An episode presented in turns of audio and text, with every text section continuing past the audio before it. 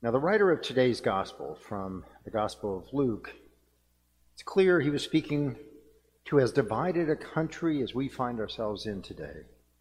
The Pharisees and the lawyers denied baptism from John, and now, just as they deny Jesus. In that time's equivalent to a Twitter tweet storm or an avalanche of Facebook comments, Jesus adapts a child's schoolyard taunt to shame the unbelieving Pharisees. We played the flute for you, and you did not dance. We wailed, and you did not weep. Have you ever found yourself in front of a crowd where no matter what you do, it's not good enough? That's the kind of situation that Jesus alludes to here. We played the flute for you. That is, we invited you to the wedding. We wanted to spread joy, but you sat there. Then at the other extreme, we wailed like one wails at a funeral. Yet you didn't weep with us. No matter what the righteous of Israel did, to the officials it was never good enough. And when you think about it, that kind of captures the state of our national discourse today. No matter what one side says, the other denies it. Good news or bad, nothing's ever enough. And Jesus saw it for the toxic state of affairs that it was and still is. And he calls it out. Now, first, he points out the absurdity of their position. John the Baptist lived the ascetic life no bread, no wine, and elsewhere we learn that he subsists on desert insects and creepy crawlies. But they say he has a demon. And Jesus, the Son of Man, well, he associates with the impure.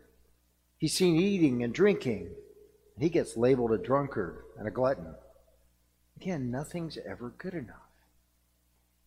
How often in our lives do we lock down on a worldview that is so fixed, so tied to our sense of who we are, that it cannot withstand any kind of challenge? In fact, it becomes like a protective shell, safety for our believer, our beliefs, repelling anything that doesn't agree. It's so easy to surround ourselves with people and with sources of news and social media feeds and organizations, and among those I include churches, by the way, that feed only into our worldview, that strengthen our protective shell. I wonder how much freer our life might be if we discarded that shell or, at a minimum, allowed it to break down a little. Listen to a different source of news. Make some different friends. Last fall and spring, a number of us worked our way through the Episcopal Church's Sacred Ground Learning Series. It's focused on the largely untold stories of racism and classism in the broader American story. We learned about and discussed the previously unknown plights of the Chinese in California, of Mexicans in Texas, Native Americans across the country. We learned of the Japanese internment during World War II and how it touched us here in Arkansas. We learned about white privilege. We also learned about white disadvantage. We learned so much more. And each week as we met, we kind of girded ourselves for another attack on our worldview of who we thought we were. And not that we had committed those sins, but that our sin was our ignorance of those events. How could we have not known about them? Why weren't we ever courageous enough to dig deeper?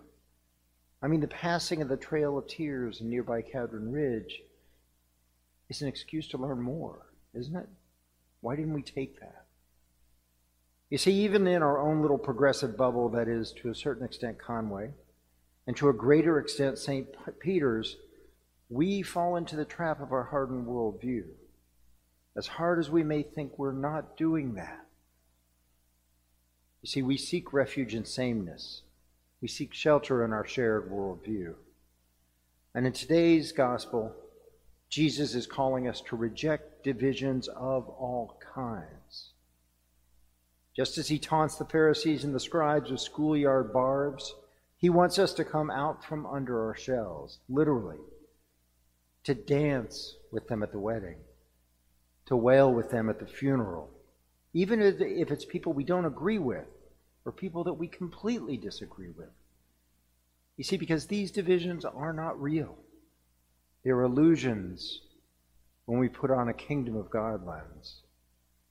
And Jesus ends the reading with, quote, Nevertheless, wisdom is vindicated by all her children. Last Sunday, Peggy preached about wisdom. She opened with the clever remark that knowledge is knowing a tomato is a fruit. Wisdom is knowing not to put a tomato in a fruit salad. And it was one of the more memorable ways she helped us understand the difference between knowledge and wisdom. For me, though, the most memorable comparison was in the close of her sermon. Taken from the book The Tao of Pooh, that is Winnie the Pooh, the definition is the difference between knowledge and wisdom is compassion. The difference between knowledge and wisdom is compassion. So when Jesus says, Nevertheless, wisdom is vindicated by all her children, he's telling us that wisdom's children, children like us, have compassion. And that's the vindication. That's the victory. Compassion reaches across the divide, seeks first to understand, is slow to judge. Compassion takes us out of our hardened worldview and invites us, in fact, it demands of us, to see the other side. No, no, more than see. Compassion insists that we actively reach across the divide and understand. Wisdom is vindicated by all her children, all her children, including us. Amen.